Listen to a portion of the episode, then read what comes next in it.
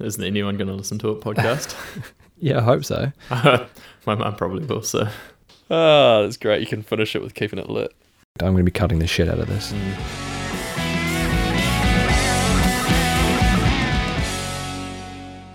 Basically, what this is going to be is the Free Ride New Zealand TV series, kind of uh, as a longer form podcast. Uh, it's going to be myself, Jay French, and my co host, Kieran Bennett. Hello. Hi, Kieran. How are you? It's pretty cold here in Christchurch tonight, isn't it? It's quite cold. It's How quite you, warm in here though. yeah, how are you feeling about your first podcast adventure? It's different. At least I don't have to look at a camera this year. Oh well, you know, don't rule it out completely. um, just for everyone at home, we're sitting in like a really fancy studio, much fancier than we expected, and Yeah. um, we've just been talking about how the the sound quality here is probably going to be way better than the quality of the content that we're putting forwards. Yeah, we definitely jumped in the deep end of the pool this week. Okay, so um, we've gone through what we might call it. We've got some other ideas, but we're TBC on a name, to be honest. So we'll call it the Free Ride New Zealand podcast to start off with. Working title. Yeah, sounds good.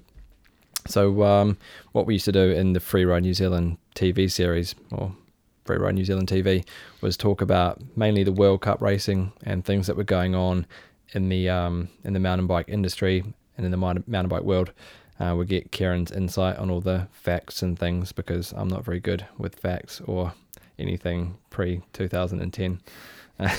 um, so, I mean, we're going to talk about the the season opener today. So, Lourdes in France, round one of the UCI Downhill World Cup.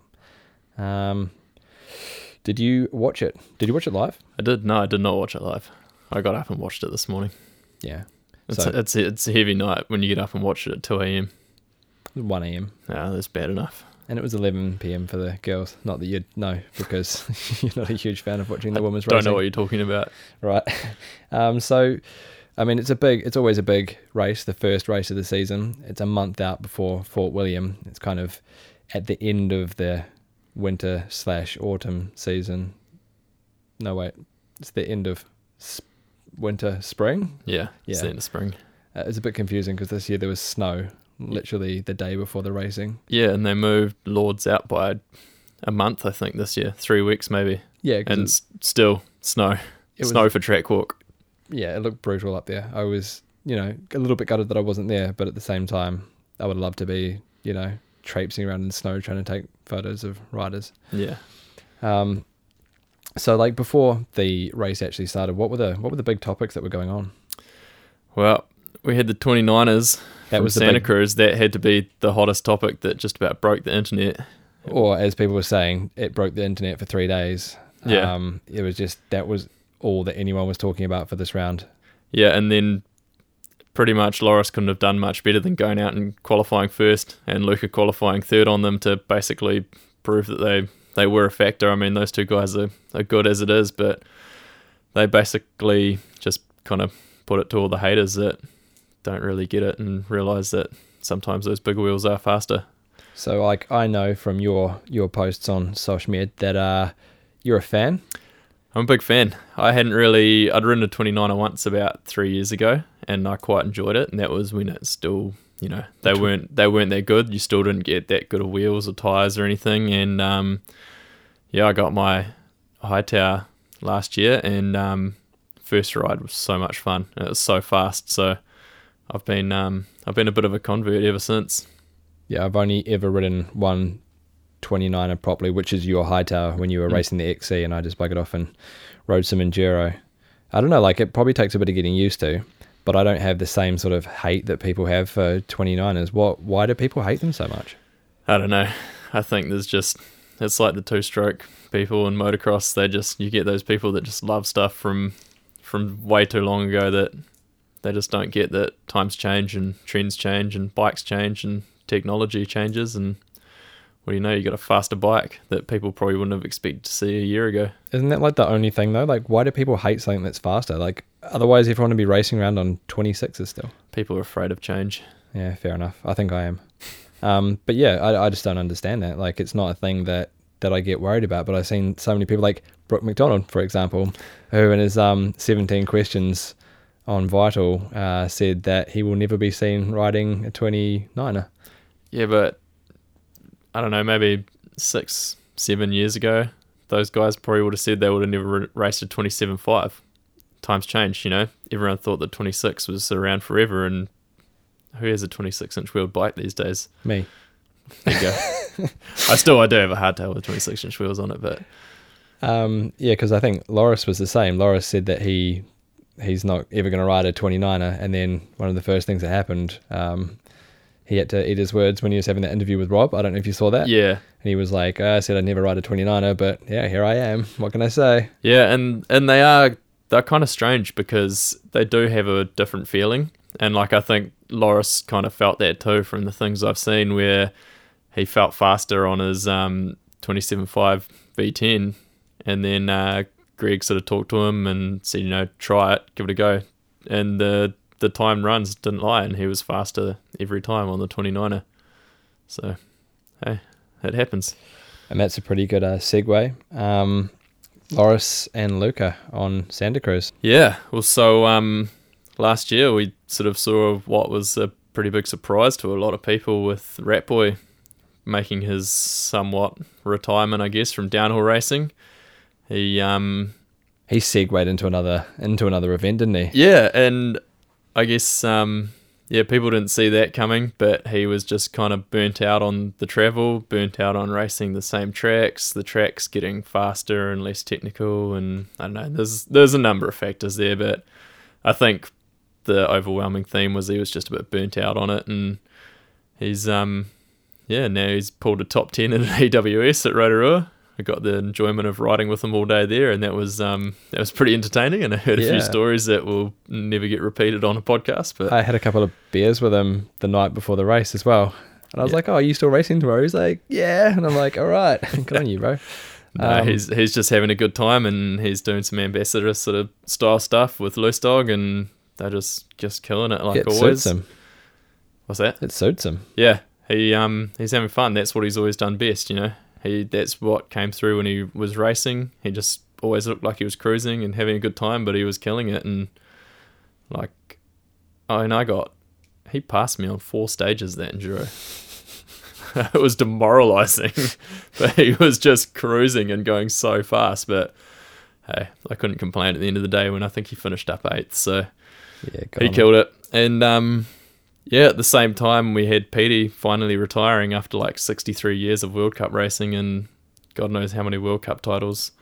But um, so that kind of kind of left a big hole in the syndicate, which I had sort of figured from last year with how good Luca had been rising up through the ranks that he would probably be next in line there. And then um, Loris was a little bit of a surprise though. I didn't really expect to see him going there, but No. once I sort of it seems to fit. So I mean, we'd we'd called a lot of things last year. Um, a lot of them we weren't able to call because we heard it from people that didn't want us to repeat it. yeah, Um, I, you touched on before, like people not seeing Rat Boy leaving, but we, I think we would call that pretty early on in the year, hadn't we? yeah, I think that was kind of sort of circulating through a few people that Yeah. knew And like fairly early he on. He just lost his stoke for Yeah. everything. He'd lost the fun. So But it, the the change from Petey and Ratboy to Luca and Loris is a pretty. It's a big change. Like the team dynamic is going to change a lot. yeah, for sure. I think you know, like the last couple of seasons, you saw Petey sort of almost just at the end of his, he was just having fun. He was having a good time. He was he was just doing his thing. He was his custom painted bikes and gear, and just Yeah. kind of seeing his career out as an absolute hero, like he is. And um, so yeah, that was kind of that was kind of coming, and then Rat Boy kind of came out of nowhere. But I think um, I think Luca and Loris and Greg will be a good dynamic. Greg will kind of be the father figure, so to speak. I think, but he still he'll still have a good time. So Uh, yeah, because I feel like it's gone from being like a pretty light-hearted team, you know, fast. Don't get me wrong, to quite a serious, like a super serious team. Like Luca Shaw is a serious man. Loris, eh, not so much. He's a bit of a joker, but um, but he knows when to sort of put his head down. yeah, I think Luca's just quiet.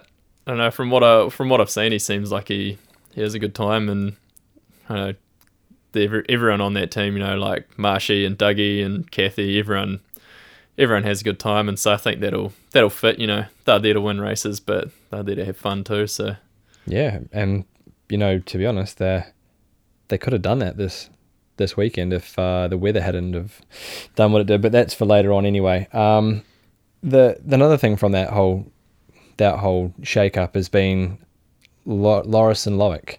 So that split between those two, those two have been sort of like growing up together, best as friends, you know, BFFs, all that kind of thing. And now they're like, was that because Loris had got to a point where he was, you know, coming into the realm of beating Loic, and you can't have a team with two number one riders in it? yeah, sort of. I think that's probably like I mean he'd been on this that team, you know, what was originally Lapierre and then what turned into Specialized Gravity, and uh, he'd been with them for a while. So I don't think there would have been any sort of bad falling out with the team. I think maybe it's just of exactly like you say, you know, there was two top dogs on the team, and Loris kind of wanted to maybe go and do something different and get his moment in the spotlight, but which is kind of interesting too, you know, because he's joined a team with like the greatest of all time of downhill racing at this stage, basically. All right, our fanboy there. Can't help it. Um, yeah, it's a it's a pretty big. It's I knew I kept I kept fucking fidgeting with that. I was like, I got to stop doing this. Kieran's had his uh, his pen confiscated. Thank you, Um, producer. If we sound good, it's not it's not because we're good at this. Yeah, We're and if not. that clicking noise is gone, it's because my pen's been taken. So now, what are you gonna fidget with I don't know. I'm just gonna have to play with my hands. So I mean, there weren't really that many more big changes coming into this this season. Like Not you know, for us little hometown people, like seeing Rupert change to pivot, that was that was the thing that happened. Yeah, I, Bergamont. I didn't really see that see that coming until I heard someone saying Rupert's riding a pivot in the bike park. I was like, huh, well, but I think that was um, partially Eliot Jackson got um got a ride with the Giant Factory team, so that kind of opened up that spot. And um, yeah, Rupert made the move in there with Bernard, and Neko Mulally moved to YT. Yeah, it was probably one of the other reasonably big ones back with um, his old team manager Martin Whiteley that a few years ago he left a contract early to get out of the team that Martin was managing. Yeah, and now he's back there. So hey Gwin kind of did the same thing. So I mean, I don't personally know Martin Whiteley, but he obviously knows what he's doing. He's trained some some pretty good guys. He's managed some pretty good guys. So. he's been around for a long long time. Yeah, he knows exactly how the World Cup works. He's been a instigator of so many changes of things that have got better in the World Cup. And at the end of the day he's um he's a very knowledgeable guy and he knows how to run a good team so maybe there was something personal there beforehand but I don't know same thing happens they've both gone back there and it seems like he's running a good deal with that YT mob again so yeah. I mean, he had a didn't have a great couple of years, Nico. Um, do you know him personally? yeah yeah I've known Nico for a while now How do you reckon he's going to go on YT?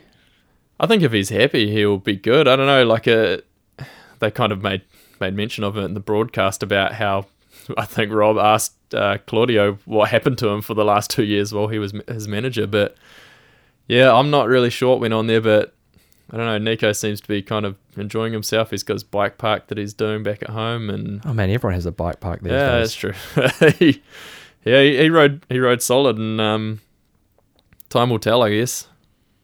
Yeah, I mean he's he's had good results in the past. Chainless race of 2014. Fourth at World Champs Yeah. with no chain. That was yeah, that was pretty incredible. two well two years ago at Lourdes he was um looking like he was like a man that could win until he I think blew his tire and wheel apart a And- minute and a half into the track. And he's American as well, isn't he? Yeah. So how do you reckon he's going to go with Aaron? Well, I think that I think they're pretty good friends, so I'd say they'll um they'll get on well. Cool. Because yeah, I could imagine that being quite daunting moving to a team with Aaron Gwin. Well, they were teammates on Trek beforehand too, so they've known each other for a for a long time. Was that under Martin Whiteley? Yeah. Yeah, right. So it's all just come back around again. Mm, full circle. right. Good. Um. What else happened? So I got the last thing that I've got here in my notes is they've finally released the new Norco downhill bike. The one that I've been so precious about sharing shots with and, and whatnot. Um, finally, I saw a side on picture on the internet. What are your thoughts on that bike? Looks better than the old one. What, the Aurum? yeah. I know the the Aurum seemed to have some pretty strange characteristics about it, and I think I probably talked about it a bit last year. It just didn't look like it was working that well. It was um, it looked like as soon as it started like getting up to speed, it was just not tracking very well. I remember seeing videos of blinking, and the bike just looked horrible. And um, I think this new new bike they've gone kind of a full 90 degree turn to the Aurum, and now they've actually got the full high pivot, so it gives it a lot bigger, um, bigger curve to the to the wheel path basically. Yeah. So you um your wheel kind of moves backwards and up out of the way. So for square edge bumps, theoretically, it's a lot better than something say with a low pivot where the wheel kind of just moves upwards. It's so hard to explain this on a podcast. I don't know. They they seem to be um those guys seem to be pretty happy with the bike, and I know they've been been doing some testing and that on it, and yeah, Blinky seems happy, and he's uh yeah he's got a couple more years with Norco racing downhill, so hopefully we'll see some some more good results. He started off well with a top 20 result. Yeah, yeah, he was um, and I mean he's he's not hundred percent right now. He everyone He's everyone separated knows his he shoulder. He separated his AC joint in his shoulder just before Crankworx, Yeah, brutal. which is um, it's not the worst injury, but it can be pretty painful. And um, so he just started riding a week ago, and um, yeah, we went and rode, we went and rode some trail bikes. Um, yeah, the weekend before last, before Lourdes, and he was still, it's it's okay, but he's not hundred percent by any means. So Blinky's hard, though. Yeah. Like, if I had done that, I'd be at home. yeah, On he, the couch. he wasn't missing it. So no, he'll be back back in New Zealand this week, I'd say, and um, yeah, looking just to get some more strength back and get his speed back up, and hopefully see him do well at Fort William, where he's um he's done pretty well in the past. Sick. All right. Well, then that brings us on to the race at Lourdes. Um, what happened? Uh, was it the day before? Bit of snow. Yeah, we we bit of snow at the top of the track. I've um done a race back in 2000 and 2008, Angel Fire in the USA, and we spent the first day of practice riding riding through snow for about the top third of the track. What tires did you run? I think we just had dry tires on. Okay. It was it was the strangest race because you're riding just through snow at the top, which would have maybe two or three lines through it. Everyone's riding the same thing, and everyone was getting on fine. And then uh, next day, the snow melted, all the rocks came out at the top. People couldn't ride, just people crashing everywhere. So it was a pretty amusing day, but Yeah, it looked it looked hard. It looked sketchy, especially the start ramp, like a wooden start ramp covered in snow. But yeah, I mean, I, I looked at that and I thought, oh man, this is going to be terrible for practice because the year before they had um, they had a really wet practice, remember, and everyone Yeah. was just crashing down that steep section. And then the first day of practice looked perfect. It was like hero dirt. Yeah, everyone was saying it was great dirt, fantastic dirt. The the track surface was mint, but So, um, yeah, somehow it just soaked it up and and made it perfect for that first day of practice. And then so everyone practiced on a nice dry and tacky track, and then, well, about halfway through, was it halfway through the elites? mm, it was only about the top. I think about the top twelve guys got the rain. So Oof, yeah, it started it started getting really guessing. We should probably talk about qualifying before we go there for. yeah, that's a yeah good shot. Um, I mean, even before we get to that, from the snow, like we got to see Claudio and Laurie do a track preview, and it just looked so loose, like Yeah. riding through that snow. Yeah. You just don't know what's underneath it too half the time. Just, It's just rocks hidden under there. It's the worst part. And you were saying that this has been moved forwards or back three weeks or something like that, wasn't it? Because it was Yeah, at the back- start of April. Back, I guess, yeah, so it's about three weeks three weeks later in the year. So it should have really you know, the weather should be getting better. But yeah, still looks like it was um a pretty rough cold weekend. The weather's so unpredictable in this sport, though. Like if you're up in the mountains, it's always going to be unpredictable. Look at um, Rotorua for Crankworx in the EWS. Exactly. How was that? Yeah, Pretty terrible. that was Um, that was a long sixty five kilometers in the rain. Yeah, that was a miserable, miserable couple of days there. Oh, yeah. Um, probably worse for you being out in it the whole time, but everyone just looked like drowned rats. And Yep. that's how it goes, though. Like, it's hard on cameras, it's hard on athletes, it's hard on marshals and organisers, but, you know, you can't do anything about it. I had so much caffeine that EWS day to get me through the day. Nice. Alan was just feeding me up on caffeine pills and caffeine gel shots, and I didn't sleep very well that night. um, how'd you go, by the way? Uh, I don't think I was actually racing now that I come to think about it. Prefer not to talk about it. I, I can't, I was just, I was I can't even remember what the result was. It was that bad. Oh, good. Um, so for back to back to a World Cup racing for Lourdes, we had a full contingent of Kiwis turn up to the start line or to the qualies line anyway. Yeah, yeah. All of our um, all of our top guys were pretty well healthy, minus um, Blinky with a bit of an injured shoulder, but Still turned up though. yeah, he was still there and Still he the second fastest Kiwi on the day. still rode good. Yeah, exactly. So no, it was good. Good to see everyone there and everyone healthy and Matt Walker didn't. Matt Um, Wheel. I don't know what happened to Matt Walker. I didn't get a chance to um, sort of delve into that one any deeper, but he basically said no excuses and just didn't happen. So hopefully we see some something a bit bit more out of Matt next week. Well, in four weeks at Fort William. yeah, but Fort William's going to favour his teammate, isn't it? It's Yeah, Greg's Greg- hometown. Greg's always Well, not his hometown, William. but it's his home course, isn't it? Yeah. So yeah, we had um, we had some pretty well. We had had Brook qualifying in tenth, so that was a good good solid qualifier for Brook to start the season. He had a he had a pretty rough 2016, so it's pretty happy to see him around there. And then um, Blinky in seventeenth, so like I said, with his shoulder, that was um, that was a pretty pretty good outing for him. And then George rounding out the top twenty, so pretty pretty decent.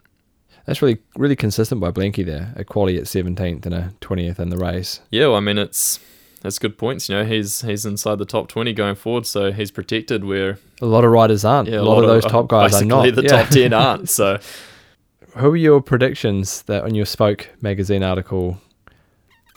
I'm not sure whether I actually ended up doing a prediction, Or but you, ju- uh, you just kind of put some names out there? yeah, I I have a have an almost daily text with James Rennie, and we always uh, have a little have a little prediction on on who's going to win. And uh, I think I called Loic for the win, um, Gwin for second, Danny Hart for third, and I picked Jack Moir as my sleeper.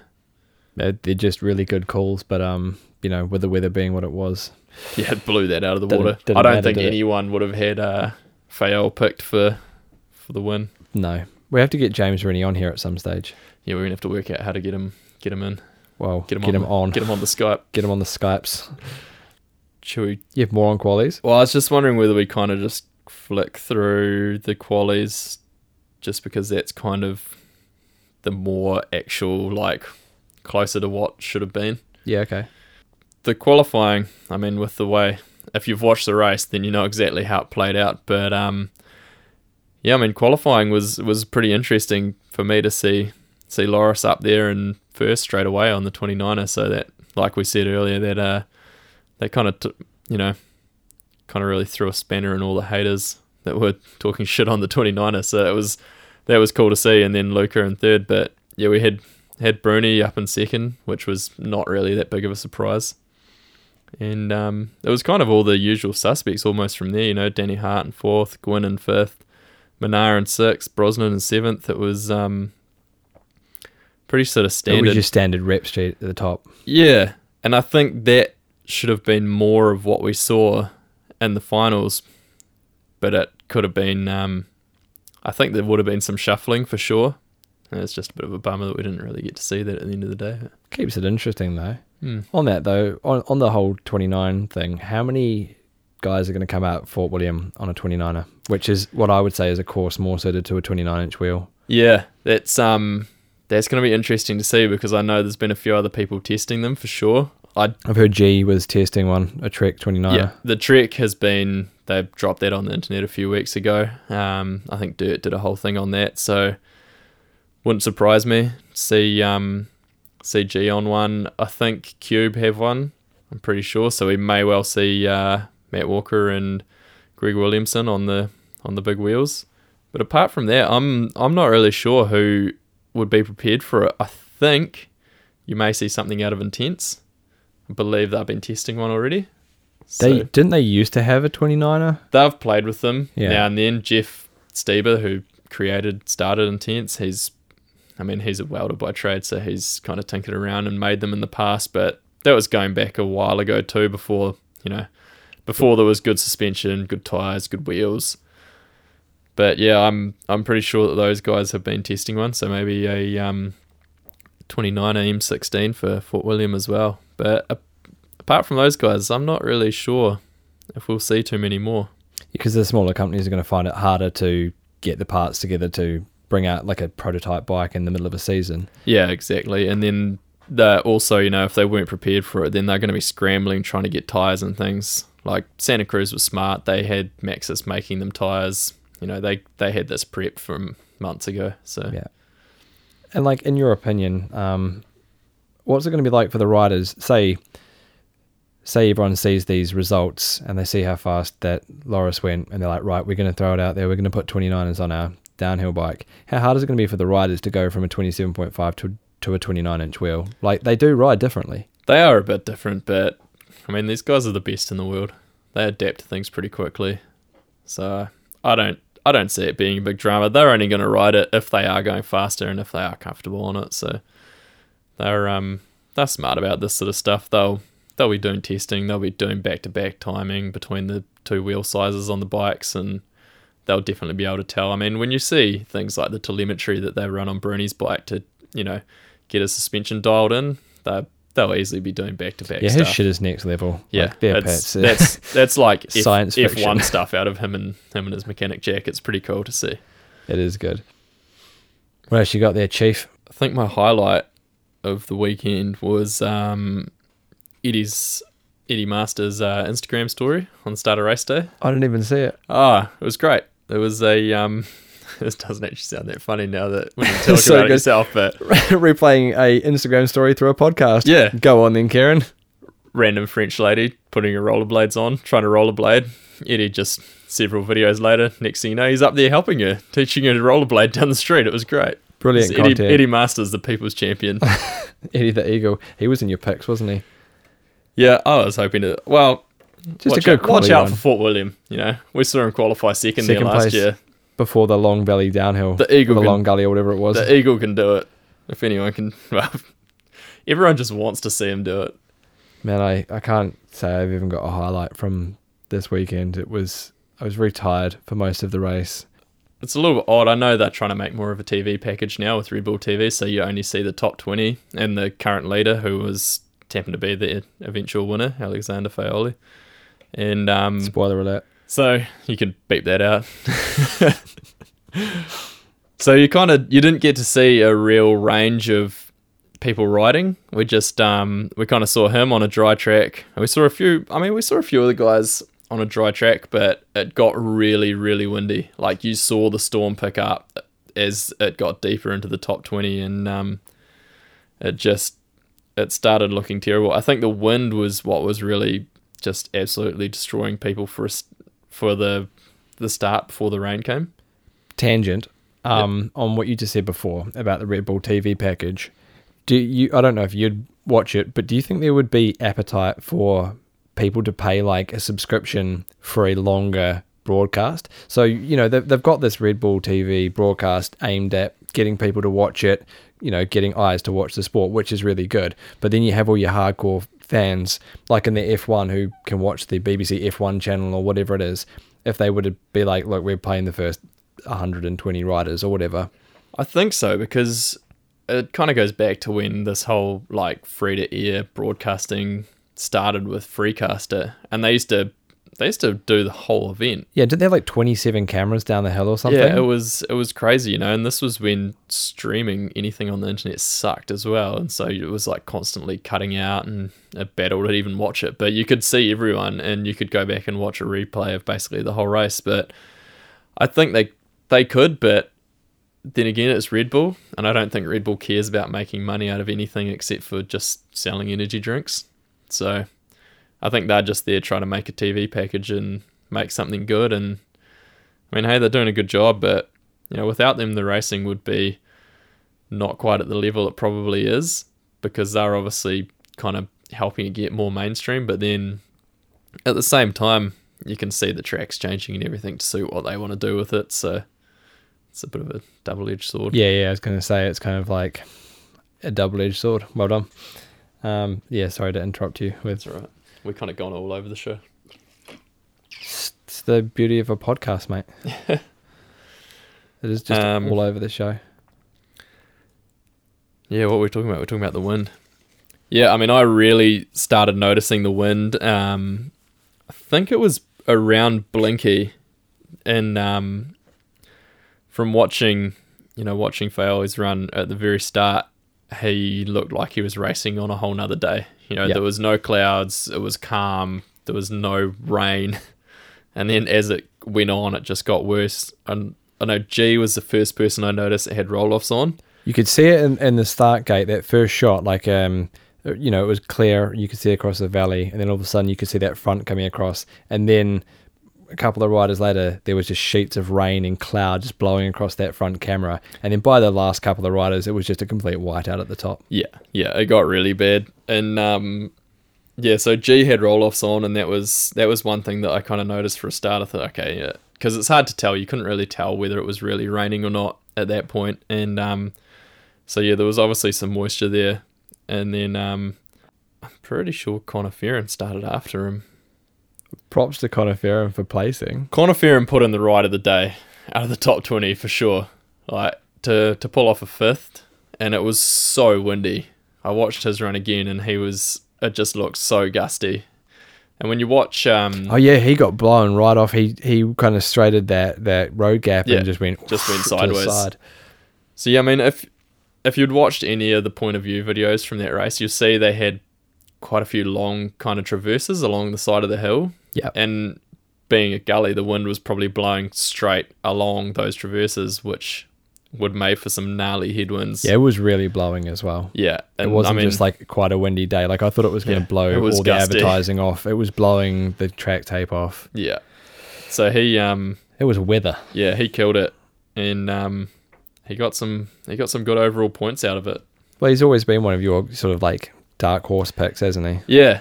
Connor's kind of been a little bit he's he's there but he's still kind of under the radar. I just don't think people expect him, but man, I would probably not rule him out for a podium at any race of the year. He was super consistent last year, um, but this race he kind of went back to old school Connor Fearon where he was just Yeah, he had some moments for sure.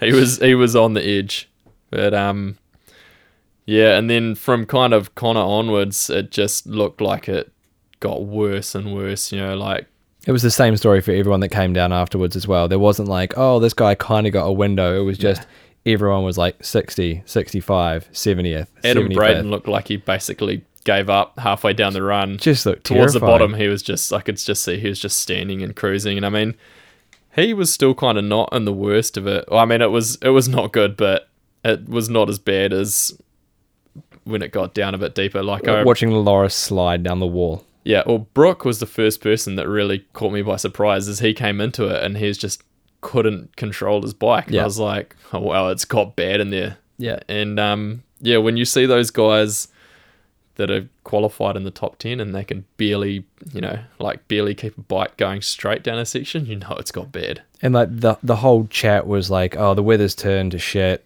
Danny Hart's up next. Danny Hart, Champery, he's he's the one that can bring it back. And then you see him just sliding off a straight and down the bank, and you're like, right, okay, it's bad out there. There's, there's a big difference between steep and soft Yeah. in the mud than there is when you get to fast, hard pack, rocky, ice. Yeah. and especially, you know, like they've done two days of practice or whatever it was on the track and the bone dry, and that track would have been so hard packed because it's so fast. And you get that rain on there, and it's just, there's no traction. And tire, There's tire choice to- doesn't make a to- difference. There's nothing to bite into. Your dry tires aren't going to do anything. Your spikes aren't going to do anything. So, yeah, they were they were basically doomed once they got into the top ten. They were there was not nothing going to happen in that. Yeah, there's there's not really that much to say about it. Like everyone had a really shit time getting down the hill. No one was spared. Aaron Gwin went down Danny went down. Yeah, Gwin got disqualified too. Yeah, he went off the tape and came down below it, Yeah. didn't he? So no. But I mean, he wasn't going to get any points. not anyway, there was so- many points up for grabs where those guys were, but hey, it, it still made a difference at the end of the day. There's um, you know, there's guys like Loris and Loic are um, they're not sitting too bad. I mean, they're not great, but they definitely, you know, they still came out of it with some some better points, and you know, they're they're a long way up. Well, it really opens it up at the top. So, like, by this stage, you can probably you get the idea of where this is going. Anyone who came down earlier in the day had a much better chance of taking the win. So I remember seeing just as the broadcast started, looking at the placings and, and saying to myself, "Oh, sorry guys, you haven't you haven't done quite enough today. Like you're not going to be sitting there in a couple of races time." But like I, you know, take my hat off to them. They are they were all sitting there at that time at the end. Yeah. No one really bettered those those places. Well, I mean, those guys at the top are still they're good. They're good races, you know. Oh yeah, definitely. Don't Mark, don't get Mark me wrong. Wallace, Marcelo, they're they're amazing riders. Like I'd I'd pick them for a podium. You know, I would have probably put those two guys down as um, potential podium picks at some point in the season anyway. But um, yeah, I mean, like, but it did play a big big factor because Alexander Fayolle's time was still just slightly off Loris's qualifying time. Yeah, so Loris qualified in a two fifty two six eight four, Yeah, and then and Faoli uh, was 0.758. yeah, So it was just back. But, you know, World Cup racing never stays that close between qualifying and race. No. So, I mean, it would, um, yeah, it definitely would have, the pace would have gone up for sure. What time did Fayolle do? what in qualifying or Yeah. because his race run was a two fifty two seven five eight. Yeah, I'm just looking for, where the fuck did he qualify? He qualified in 52nd. So he did a 305. He still Yeah. he still took a lot off his time. Yeah, so he qualified on a 305 and dropped down to a 252. So Uh, like you know, people were saying it was a good run. It was a hell of a run. Would it have stood up to the other guys Not at the real chance. sharp end of the pack? I don't think so. But I mean, he still gave it everything. I'm stoked for him, and he's pretty stoked. And like, let me put my fact in here. My my one fact: he was the first Frenchman to win in France for nearly 20 years. yeah, I was surprised to hear that. I thought for sure that uh, Barel or someone like that would have um, would have won a World Cup. In at home, 1998, a, a long time to go without. Great fact though. That was a great fact. Stolen straight from Red Bull TV. um, these they they did they they got a gift, but that's racing. You know, it's happened before many times, and I think who said that? Uh, it was Bernard, wasn't it, when he came down? Yeah, I he think was just so. like, ah, well, that's racing. Yeah. I I mean, it's happened before. Like we go back to Champery, that kind of happened there, and but you know, it's it is going to make it interesting going forward. I mean, Gwin basically nearly had the series wrapped up with a race to go last year, so at least that kind of puts him on level playing field with Yeah. everyone else. You can see Rupert with the sixth place. Yeah, I mean, how about that? He's Rupert, pretty sixth stoked. place, point oh one one off Yeah. the podium. It Like, is- I mean, how bittersweet does that have to be? You just got your best World Cup result, but you just missed the podium, and you probably would have got a bonus on the podium too. Ah, well, it's a good start for the season. Yeah, no, Yeah. that's that's an awesome start for Rupert, and I mean, I know he's taken it pretty seriously with um with pivot, so it's good to see. Hopefully, he carries on and pulls some more good results off. Cheeky Chapman straight out the gate. So he'll be sitting on the leaderboard up the top there somewhere. I think he's he's eighth in points, so yeah, he didn't have a, he had a good qualifier, but not a massive amount of points from qualifying, so he's kind of gone back a little bit from his What a confidence boost at the start of the season, though, yeah to be eighth. for sure. And then we've got um yeah Blinky in fifteenth, so it's a couple of Kiwis there in the top twenty. Yeah, stoked to see Blinky in the top 20, though. I really hope it is his year this year. Yeah, yeah. I mean, me and Blinky have been racing each other since we were probably like twelve or thirteen. So Knee high to a grasshopper, mate. Yeah, yeah. So it's um, I mean, I've it's good to see. You know, like we were we were massive competitors back in the day, but I've been a fan of his for a while, and it's um, it's good to see him still still be up there and pull some good results. He's got a few years left in him yet. If we go by the other, you know, Yeah. he goes by, I mean, um, he's- Peaty or Minnaar, he's still got a wee way to go. Yeah, and he's he's always a threat. You know, he can he can pull some pretty amazing runs out. This bike could be could be what does it for him. Hopefully, seems to be seems to be happier. So He's that's going to be a it. big thing. So, like back to another another year of Red Bull commentating. Rob Warner and Claudio in the um in the commentary box. Some more good times. Yeah, I um, I wouldn't envy their job. Uh, I mean, I do. I would like to be. I would like to be a downhill World Cup oh, man, it- commentator. it's got to be hard though. You know, to be able to constantly call something happening when people are doing like the same thing. Run. Look at the run. time. Yeah. And I mean, Warner's had to dial it back so much, but they um they do a pretty good job. But it's pretty funny some of the some of the stuff that they come out with, and you're sort of going, "That's not right." That, that one call that Claudio had that um that Santa Cruz mustn't have had any 29 inch wet weather tires. yeah, when every single photo that came out of the bike when it was released at the start of the week had Maxxis Shorty Like wet tires on it. known. Like it, this is like one of the biggest teams in World Cup downhill racing. They're just going to turn up to a race and be like, "Well, I've only got one set of tires, guys. So just yeah, be careful. Try Don't not get any try not to skid too much. I'd like to know where Minnaar's rear tire went. Did you see the Wynn's video of Minnaar on the side of the track with no rear tire on his bike? No. in practice. Wynn posted a video on his Facebook page watching from the side of the track, and he's giving Greg shit because Greg's rolling along the side of the track with no rear tire whatsoever. just a rim. Yeah, All right. I don't know how he managed to completely remove a downhill tire from his wheel, but yeah, Spectator with a knife. yeah, maybe. Um, yeah, it would be a tough job to be a, a commentator.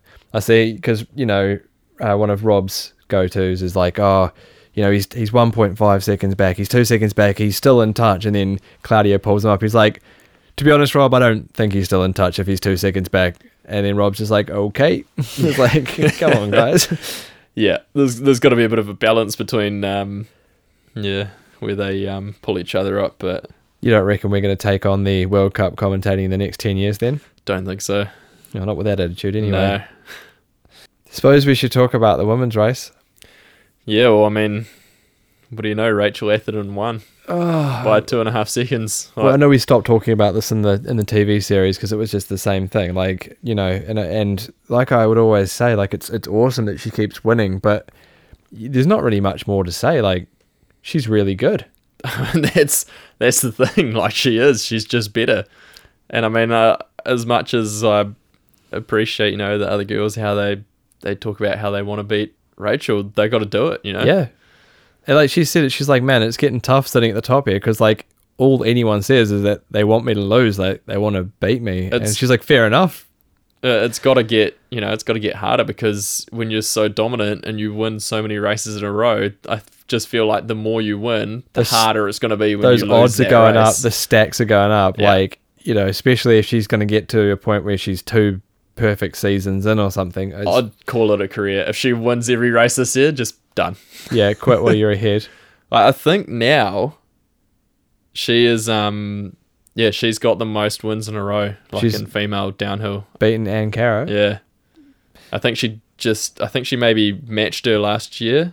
She may have passed her last year.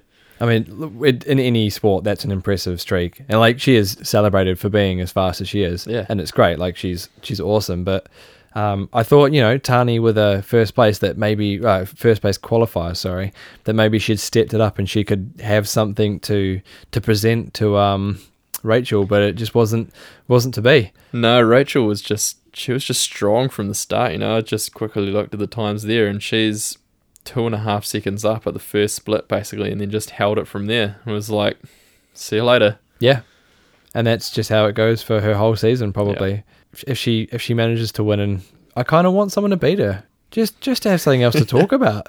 And this is not a, a slight on Rachel Atherton. Like I think she's fantastic, but you know, like it's it's been the same conversation for two years. I want to say, Yeah. oh my gosh, like Miranda Miller, she got a sixth place. She's going really well and specialized, and then next week she gets a win or something. I don't know.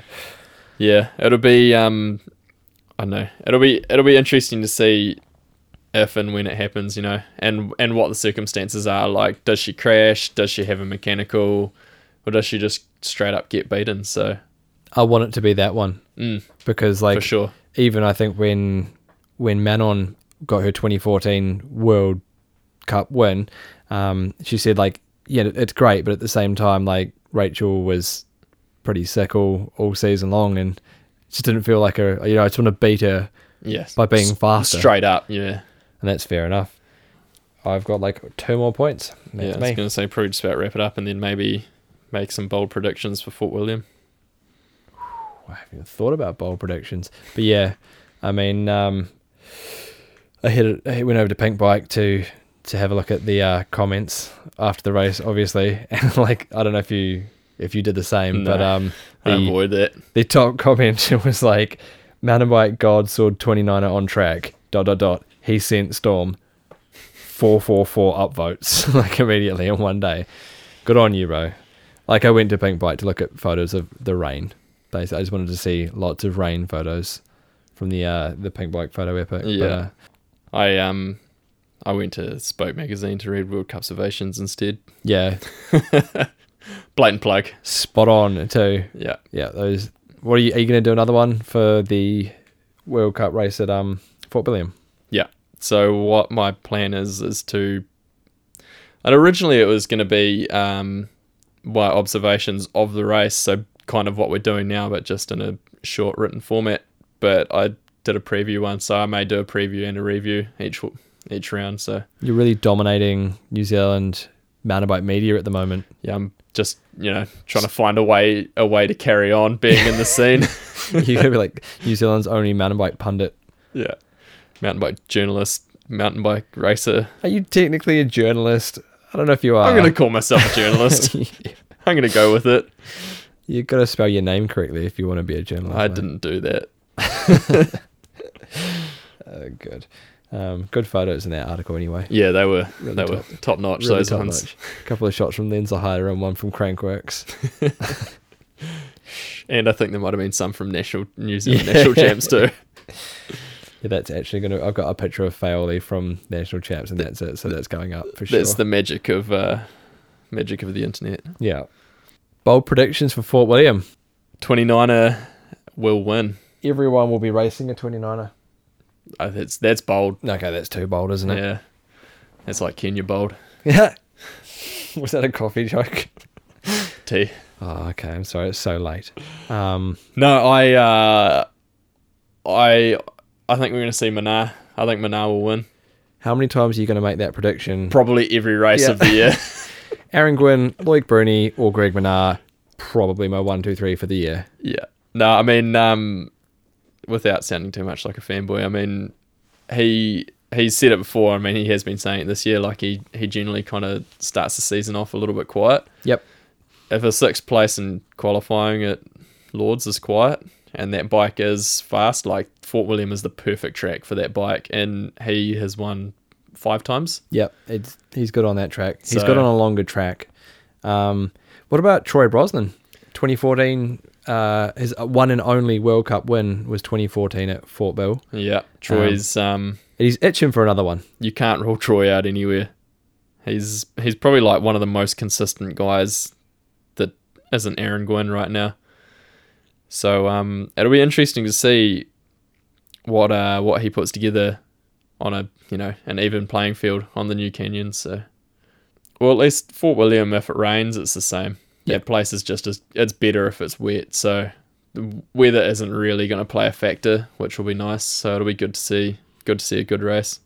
I think I'd have to put a put a bit of money on Adam Brayton. The Keswick Kestrel, Yes, I feel like gas to flat. I feel like he's he could do well there. Yeah, he's um he's a wild man. And have you seen how ripped he is? No, he just looks like all he does is goes to CrossFit. He's just a beast, so he'll be strong, yeah. Well, it's a it's a track that favors a strong rider. definitely. Uh, but mate, then again, they always said that, and Troy Brosnan won, and he's a pretty little dude. and Eddie he was- qualified second. Yeah, it is a it is a secret trainer though.